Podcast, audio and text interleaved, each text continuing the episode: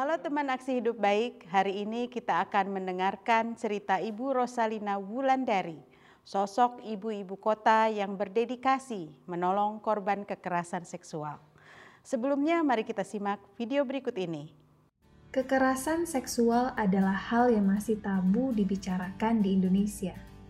Sebagian besar korban memilih diam dan tidak melaporkannya. Fenomena kekerasan seksual berbasis gender nyatanya terjadi di sekitar kita. Adalah Ibu Rosalina Wulandari memantapkan niat untuk menolong korban kekerasan seksual melalui lembaga nirlaba yang didirikannya Lentera Sintas Indonesia tahun 2011 lalu. Lembaga ini bergerak di bidang pendampingan psikososial bagi para penyintas kekerasan seksual. Selain itu, Lentera Sintas Indonesia juga aktif memberikan edukasi kepada masyarakat untuk meningkatkan pemahaman seputar kekerasan berbasis gender di Indonesia. Kami berdiri di atas tiga pilar. Pilar pertama adalah edukasi, pilar kedua adalah advokasi, dan pilar ketiga adalah pemulihan. Saya mengenal dia sebagai sosok perempuan yang sangat uh, berani dan konsisten memperjuangkan uh, kebenaran untuk uh, kenyamanan untuk wanita yang mendapatkan uh, pelecehan uh, atau kekerasan dalam rumah tangga dan itu dia konsisten sejak tahun 2011. Kondisi pandemi tidak menghalangi Ibu Wulan dan lembaganya untuk memberikan edukasi secara daring. Di antara edukasi yang gencar diberikan adalah mengenai kekerasan seksual pada anak. Beliau mengedukasi dan memberi pelatihan kepada pengurus RT, RW, guru TK, guru mengaji agar mereka paham dan waspada terhadap pelecehan seksual yang sering menimpa anak-anak. Ibu Wulan berharap tak ada lagi korban dan masyarakat paham apa yang harus dilakukan saat mengetahui orang di sekitarnya menjadi korban.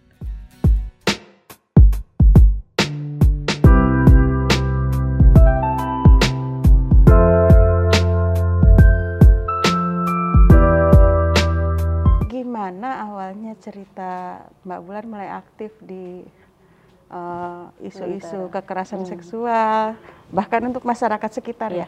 ya? ya. Uh, jadi berawal dari tahun 2011 waktu itu ya Ibu Ferry ya, uh, saya sedang dalam perjalanan rumah, uh, pulang dari meeting, kemudian uh, sedang melihat di Twitter, uh, itu ada banyak sekali rentetan uh, candaan tentang perkosaan. Padahal belum lama sebelumnya ada kejadian uh, mahasiswi yang meninggal di angkot dan diperkosa. Nah, uh, di satu sisi tentunya marah kok isu seperti ini dijadikan bahan candaan. Tapi di sisi lain itu kan sebenarnya refleksi ya dari masyarakat kita tentang ketidaktahuan mereka. Dan saya bilang, wah kalau begini caranya diperlukan sebuah edukasi lebih. Jadi malam itu saya berusaha untuk uh, meluncurkan cuitan sebanyak-banyaknya tentang apa sih sebenarnya yang dialami oleh uh, seorang korban, korban uh, perkosaan, termasuk berbagai bentuk trauma yang mungkin dialami. Dan saya juga tidak menyangka malam itu sampai ada ribuan orang yang meretweet. Hmm. dan saya melihat oh berarti sebenarnya banyak juga orang-orang yang Belum tidak punya. ya. tidak suka dengan uh, isu ini dijadikan candaan tapi tidak tahu harus berbuat apa dan mempersenjatai mereka dengan amunisi pengetahuan itu bisa membantu mereka bergerak juga sebagai uh, agen uh, informasi mem, um, untuk memberi pencerahan kepada masyarakat juga. Nah, malam itu saya kemudian menawarkan, eh, teman-teman, ayo kita coba pikir apa yang bisa kita lakukan untuk membantu. Dan ternyata dari sekian banyak uh, yang menyalurkan direct message-nya ke saya, akhirnya kita terkumpul ada bertiga waktu itu ya, saya dengan uh, Dr. Sofia Hahe, uh, seorang spesialis kesehatan olahraga, dan uh, Driana Rini Handayani, seorang blogger, kita memutuskan untuk memulai sebuah kelompok dukungan untuk uh, korban penyintas atau penyintas kekerasan seksual. Karena kita berpikir ini orang-orang yang mengalami kekerasan seksual di luar sana kalau dengar candaan seperti ini seperti apa ya rasanya ya? Mereka tahu nggak bisa mencari bantuan ke mana atau tidak dan pastinya stigmanya juga sangat kuat sekali ya uh, kalau melapor dan sebagainya itu sering kali yang dituduhkan adalah emang waktu itu pakai baju apa kenapa malam-malam ada di luar rumah dan sebagainya pokoknya selalu ada alasan untuk menyalahkan uh, si korbannya gitu. Korban. gitu jadi uh, malam itu modal modal nekat kami memulai untuk uh, bergerak uh, mendirikan kelompok dukungan yang sampai uh, alhamdulillah sampai hari ini masih berjalan memang karena tujuan kami yang utama adalah berupaya untuk memberikan layanan psikososial kepada para penyintas kekerasan seksual. Yang terutama yang sudah tidak bisa lagi uh, melakukan proses hukum tapi harus berhadapan sendiri dengan uh, proses pemulihan traumanya gitu ya. Jadi uh, banyak sekali yang datang ke kami itu rata-rata adalah orang-orang uh, yang mengalami kekerasan seksual di masa kecilnya. Hmm. Jadi baru bisa bercerita setelah belasan tahun kemudian. Itu pun juga kayak membuka Pandora box ya. Begitu keluar itu mereka harus berhadapan lagi dengan berbagai fluktuasi emosi. Karena selama ini kan mereka uh, ibarat luka ya. Mereka tutup begitu aja begitu dibuka lagi ternyata sudah gangren wah kok serem sekali tutup lagi. Dan akhirnya begitu aja terus sampai istilahnya uh, disfungsional uh, mengganggu kehidupan mereka servis utama kami itu adalah berupaya memberikan pendampingan psikososial tersebut karena kita percaya yang ta semua orang tahu kalau dicubit itu sakit.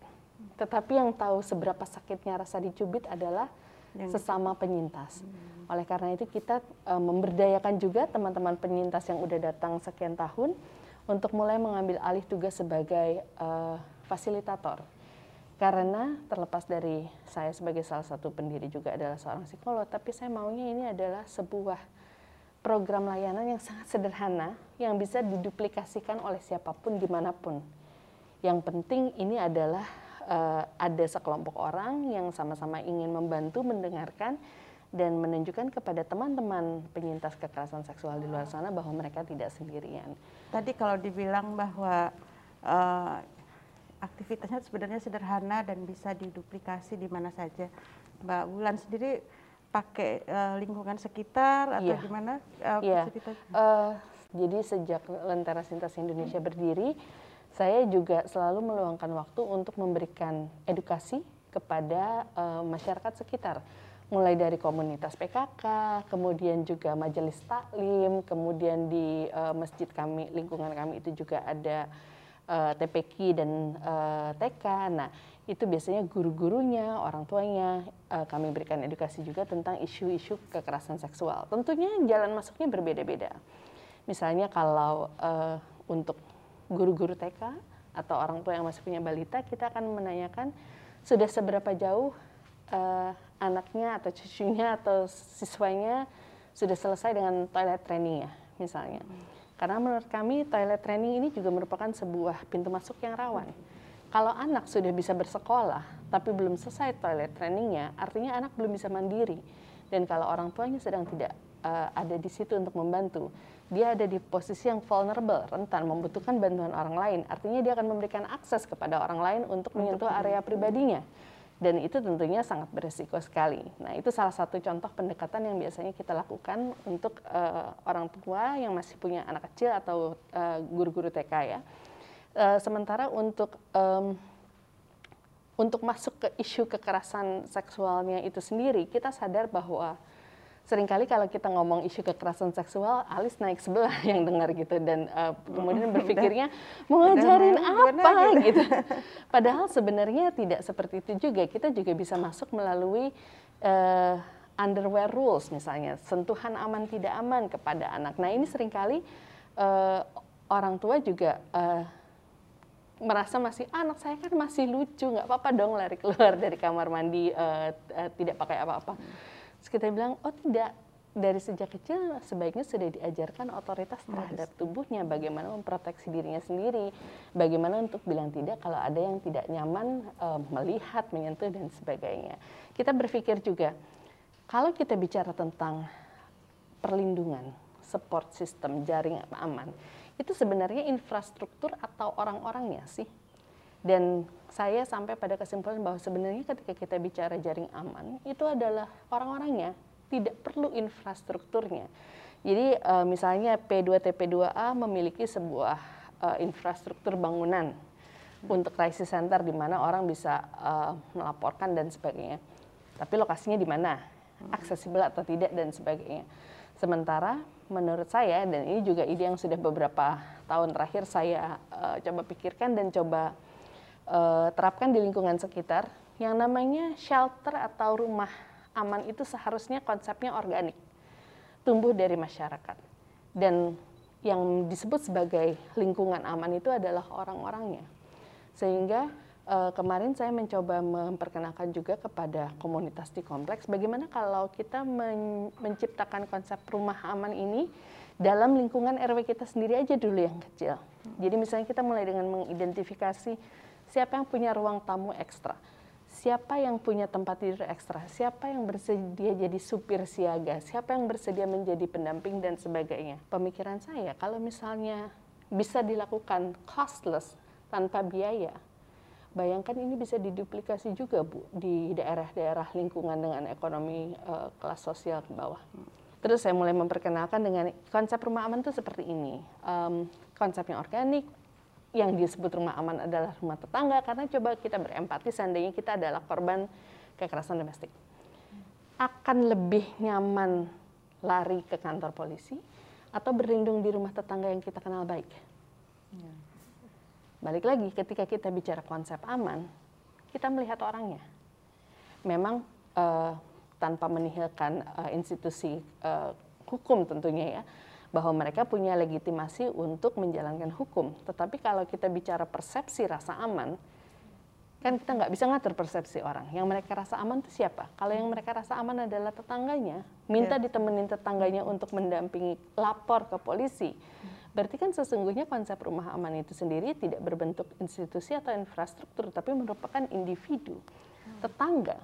Dan saya juga berpikirnya seandainya dia lari ke rumah tetangganya, meminta perlindungan tetangganya. Dan ntar kalau suaminya ngejar gitu ya, pelakunya mengejar masuk ke nerobos itu istri saya, tapi kan dia sudah memasuki properti orang lain. Bukankah itu bisa ditindak sebagai pelanggaran hukum? Jadi menurut saya dibandingkan kalau suaminya ngejar ke rumah sakit yang merupakan sebuah fasilitas publik di mana dia tidak bisa dilarang untuk menemui istrinya berada di rumah tetangga seharusnya punya legitimasi secara hukum yang lebih tinggi bahwa kamu nggak boleh masuk loh suami eh, apa istri kamu adalah tamu saya dalam perlindungan saya. Nah selain itu juga kemarin eh, saya sempat memberikan pelatihan kepada eh, pengurus PIK RW 8 tentang hotline counseling. Um, kenapa hotline counseling? Karena kita tahu di luar sana mungkin orang tidak nyaman untuk bercerita secara terbuka tentang isu domestiknya. Tetapi butuh. Oleh karena itu yang bisa kita lakukan adalah kita memberikan informasi nomor handphone yang available untuk dihubungi. Um, di tahun 2016 kami melakukan sebuah survei nasional menjangkau 25.000 responden waktu itu.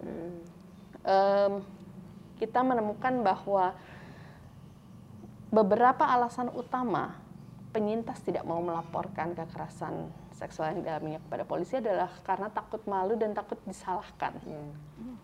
Kalau takut malu kan malu sama kita berarti ya. Kalau takut disalahkan kan berarti takut disalahkan oleh kita. Jangan-jangan memang kita yang mesti yang harus dirubahnya sebetulnya orang sekitarnya. Gitu betul ya. sekali, ya. betul sekali Bu. Nah itu yang dikerjakan apa tuh untuk bisa uh, kita mengedukasi masyarakat hmm. untuk ini Ya, uh, mungkin kalau uh, ibu-ibu bisa lihat ini ada. Oh ini buku mbak. Iya, uh, silahkan diambil salah satu kartunya ini. Ini adalah materi kampanye kami. Ada hashtag mulai bicara. Hmm. Sengaja tidak kami cantumkan logo Lentera sama sekali, oh. karena kami ingin ini menjadi milik siapa pun. Ya.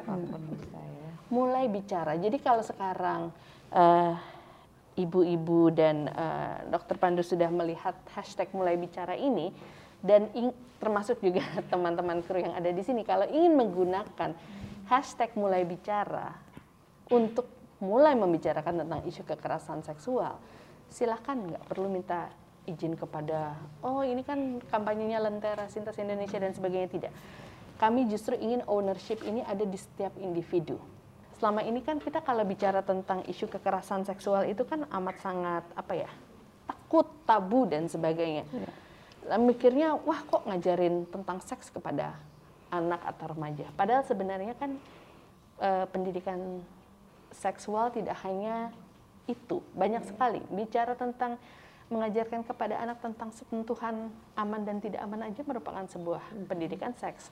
Memastikan anak kita masuk TK dalam keadaan sudah selesai toilet trainingnya adalah sebuah pendidikan seks. Memastikan mereka tahu bagian mana yang boleh terlihat dan bagian mana yang tidak boleh terlihat, bahwa mereka berhak bilang tidak ketika ada orang yang menyentuh di anggota tubuhnya tertentu adalah pendidikan seks. Jadi e, mencoba memperkenalkan pendidikan tentang seksualitas dari berbagai sisi yang selama ini orang pikir hanya tabunya aja. Yang sudah Mbak ajak untuk kolaborasi terkait dengan tadi edukasi tentang reproduksi secara dini, kira-kira e, ke siapa saja dan seberapa luas? E, tahun 2000 2016 waktu itu uh, kami melakukan roadshow yang pertama uh, ke serat, eh, uh, 78 sekolah tingkat SMP, SMA, dan SMK. Cara kita masuk anak-anak SMP, SMA ini, kita lihat audiensnya. Ini anak ABG nih, baru mau mulai pacaran istilahnya gitu ya baru mulai mengalami ketertarikan dengan lawan jenis dan mungkin baru mengalami uh, relasi sosial eh, relasi intim mereka yang pertama dengan pacar misalnya. Yang perlu mereka yang waktu itu kita perkenalkan ke mereka adalah hashtag tanya dulu dong. Hmm. Karena kita ingin memperkenalkan kepada mereka, pacaran tuh bukan otomatis harus mau segala-galanya.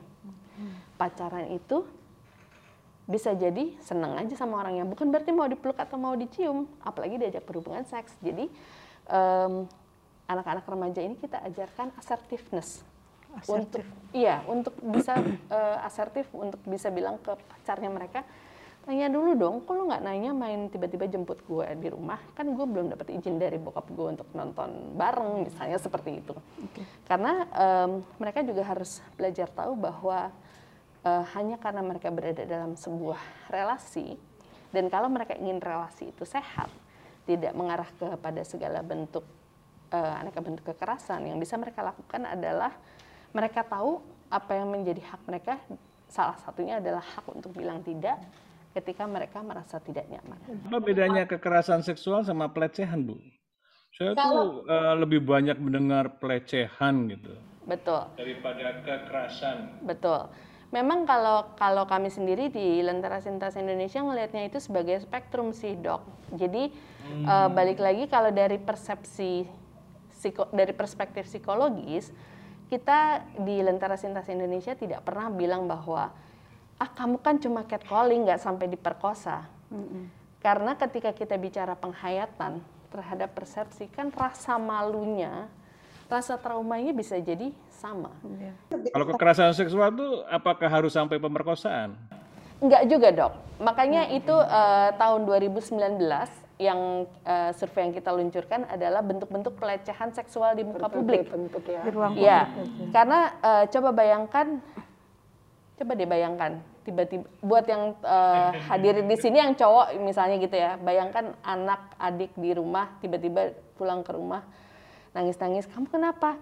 Tadi lagi nunggu bus, terus payudara saya diremas sama orang asing. Terus Violence. orangnya kabur. Sementara si Ma pemarahnya belum keluar.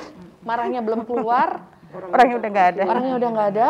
Terus ini mau marah sama siapa? Gitu mau ya? lapor polisi? Emang bisa? Nggak bisa. Mau nggak ada bukti. Mana buktinya? Iya kalau ada memar. Tapi terus apa? marah ini mau diapain gitu kan saya sudah terlanjur merasa terhina dilihat orang ditertawakan dan sebagainya saya merasa rumah saya ini kayak dirampok gitu ya hmm. dan saya nggak bisa marah karena saya bahkan nggak tahu mau marahnya ke siapa nah itu yang saya tertarik dengan kalimat pertama dari Mbak Bulan itu tentang bahwa rasa aman itu sebetulnya ada di orang-orang sekitar kita ya. nah bagaimana caranya yang bisa kita kerjakan ini sekarang udah ada nih PIK, uh -uh. PKK, uh -uh. dan itu ada di setiap RW. Uh -uh. Punya rencana nggak Mbak Wulan untuk kemudian membuat PIK ini sebagai uh, salah satu langkah awal gitu? Saya kemarin sudah sempat ngobrol dengan Ketua PKK saya uh, dan kami sama-sama sepakat um, regenerasi harus segera dimulai. Mm -mm. Kita harus segera memulai merekrut anak-anak remaja yang sekarang mm -mm. ini di bangku SMA, di bangku kuliah untuk mulai uh, dilatih sebagai hmm. konselor sebaya, uh, syukur-syukur nanti mereka ada yang mau volunteer untuk bantu jawab hotline, syukur-syukur ada yang mau volunteer jadi supir siaga dan sebagainya. Terus uh, mereka juga bisa membantu pemetaan misalnya ada mantri nggak yang tinggal dekat sini atau dokter umum atau hmm. apalah yang misalnya bisa untuk uh, pertolongan pertama baik itu medical first aid maupun psychological first aid hmm. gitu dan uh, karena psychological first aid juga tidak harus dilakukan oleh uh, praktisioner seperti psikolog atau psikiater. Um, saya juga kemarin sudah sempat memberikan pelatihan psychological first aid kepada timnya PIK RW 8 hmm. karena sering kali dampingan psikologis yang sesederhana yang sesederhana seperti ngasih minum, ngasih selimut dan atau ngasih makan itu gestur sudah gestur ringan aja udah bisa, bisa bikin rasa aman. Dia dari ya, merasa betul. tidak aman, kita berikan rasa aman. Tujuannya psychological first aid kan itu untuk memberikan pertolongan psikologis hmm. pertama. Kalau kemudian butuh treatment, butuh uh, ini dan sebagainya, ya Lanjut. itu nanti. Tapi kita bicara fase krisis yang paling pertama, fase shock. Yang tentunya eh, masing-masing uh, apa masing-masing korban atau penyintas pemulihannya bisa beda-beda. Hmm. Nah, fase shock ini bisa berapa lama? Ya nggak tahu. Bisa beberapa jam, bisa beberapa hari, bisa beberapa minggu. Dan lalu gimana? Ini kan juga salah satu yang kemudian harus dipikirkan. Makanya kita berpikir um, alangkah baiknya kalau kita mulai menggaungkan tidak hanya kepada komunitas yang memang sudah jelas-jelas peduli, karena kan kita nggak mau preaching to the choir ya, kita maunya lebih banyak orang uh, terlibat juga gitu. Nah, Salah satunya adalah dengan berupaya merekrut yang kelompok remaja. Mm-hmm. Sebenarnya saya juga ingin bapak-bapak terlibat. Ya. Saya sangat ingin bapak-bapak terlibat. Karena apa? Kalau bapak-bapak terlibat, laki-laki juga bisa. Artinya bukan hanya pada perempuan. Betul, ya. betul. Kasus-kasus tertentu betul. justru. Sekarang kan korban ini mostly perempuan. Betul, korban mostly perempuan. Tetapi man listens to men. secara budaya mau tidak mau kita harus mengakui cowok dengerin cowok. Jadi alangkah baiknya kalau para pria-pria ini juga menjadi rekan kita. Sudah ada on the same page, sudah bisa menyampaikan pesan yang sama juga. Jadi kalau misalnya alangkah kerennya kalau bayangin anak kita yang masih SMP gitu ya, ngelihat uh, temennya bercandain sil-silin teman ceweknya terus dia bisa bilang ah ngapain sih kalau mau kenalan kenalan aja dong yang gentle jangan malu-maluin keren banget kan? Maksudnya uh, dia bisa mengenali itu sebagai sebuah bentuk yeah. pelecehan dan dia bisa bilang ke temannya lu nggak keren bro. Dibandingin kalau temennya yang cewek bilang kenapa sih kayak gitu? Ah lebay. Emang lu nggak ngerasa dipuji apa kalau didemenin sama cowok? Perspektifnya beda. Yeah. strategi Mbak Wulan gini tadi disampaikan bahwa kalau Komnas Perempuan kan memang sudah terlapor. Mm -hmm bagaimana Mbak Ulan bisa menjangkau lebih banyak yang mau mendekat uh, apa yang dilakukan supaya uh, tadi korban tadi uh, berkenan untuk didampingi karena kan itu juga bukan hal yang mudah. Di sini kita akan balik lagi ini tadi sebuah business of trust. Jadi kita juga mengandalkan kekuatan word of mouth tentunya hmm. sebagai marketing marketing strategi kita ya karena kita ingin menjangkau orang-orang uh, orang -orang yang tidak terlalu punya akses itu. Dan menurut kami salah satu pencapaian terbesar ini ilustrasi saja salah satu penyintas yang datang waktu itu adalah seorang ART hmm. uh, yang mengalami perkosaan di usia 14 tahun dan melahirkan di usia 15 tahun uh, sehingga um, dia waktu itu harus sempat berhenti sekolahnya. Untungnya dia memiliki sebuah uh, apa namanya uh, sebuah keluarga yang sangat suportif. Jadi anaknya diambil alih oleh orang tuanya dan orang tuanya bilang, kamu teruskan kehidupanmu. Pada waktu dia datang ke Lentera, uh, ke apa program pemulihan Lentera, dia sedang mengambil kejar paket B. Hmm. Dan saya tanya setelah ini mau apa? Kejar paket C dong bu, saya kan mau jadi entrepreneur, saya mau jadi pengusaha, saya nggak mau jadi ART selamanya kamu tahu tentang lentera dari mana? Mm-hmm. Dari majikan saya. Hmm. Dari majikannya? Dari majikannya. uh, dan abis itu sama majikannya saya diajarin install Instagram, saya diajarkan untuk uh, follow hmm. Lentera Sintas Indonesia. Uh, kami sadar bahwa semua korban juga pasti merasa, aduh aman nggak sih untuk datang, aman sangat. Jadi um, biasanya di pengumuman itu kita hanya bilang silahkan kontak ke email ini. Nanti dalam prosesnya ketika mereka mengirimkan email itu akan kita screening dengan beberapa pertanyaan. Dan uh, kita juga biasanya minta mereka kalau tidak nyaman tidak perlu menggunakan nama asli. Hmm uh, siapa tahu masih ada yang sedang berproses hukum, uh, kemudian perlu melindungi uh, identitasnya karena mungkin bagian dari uh, keluarga tertentu dan sebagainya gitu ya kita sangat memahami itu. Um, jadi mereka juga bisa datang dengan uh, identitas yang tidak asli.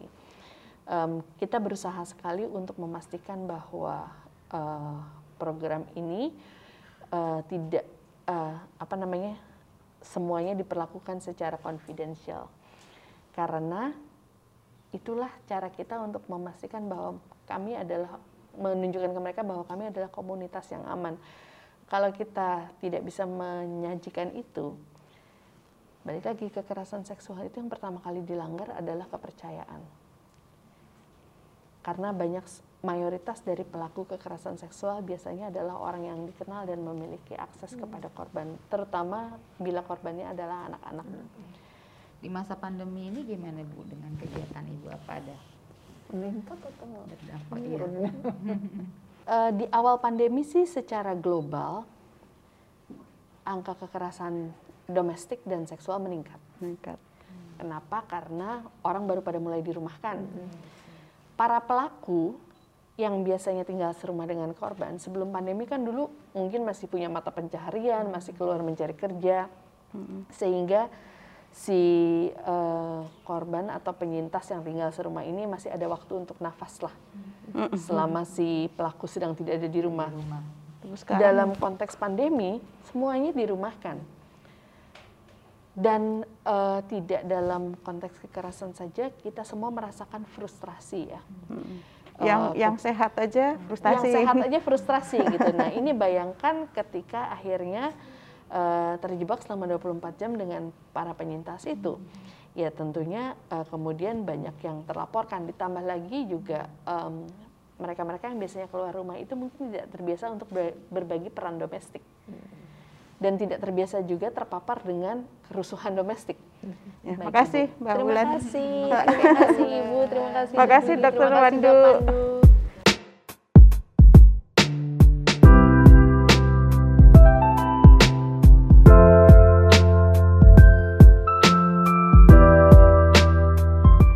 aksi hidup baik, ilmu yang kita miliki bisa lebih berdampak jika kita mau aktif dalam kegiatan kemasyarakatan, baik melalui PKK, Karang Taruna, atau kegiatan di lingkungan terdekat. Hal itu yang dipelajari dari sosok Ibu Bulan. Semoga kita semua bisa meneladani semangatnya untuk melakukan aksi hidup baik. Demikian cerita inspiratif kali ini, sampai jumpa di episode berikutnya. Didukung oleh PT Paragon Technology and Innovation, Rumah Kebaya Vilga, Batik Marunda, Batik Betawi Shop, Rumah Betawi, Batik Eni. Media pendukung. 90,4 Cosmopolitan FM, Taai TV, Dream.co.id, Femina, Indonesian Times, 89,6 FM i Radio, Jak TV, Her World, Media Indonesia, Scarf Media, Tribunnews.com, 106,6 FM V Radio, Why People Radio, Women's Obsession, Komunitas Pendukung, Blood for Life, I'm okay. Sahabat Gizi plus Jakarta.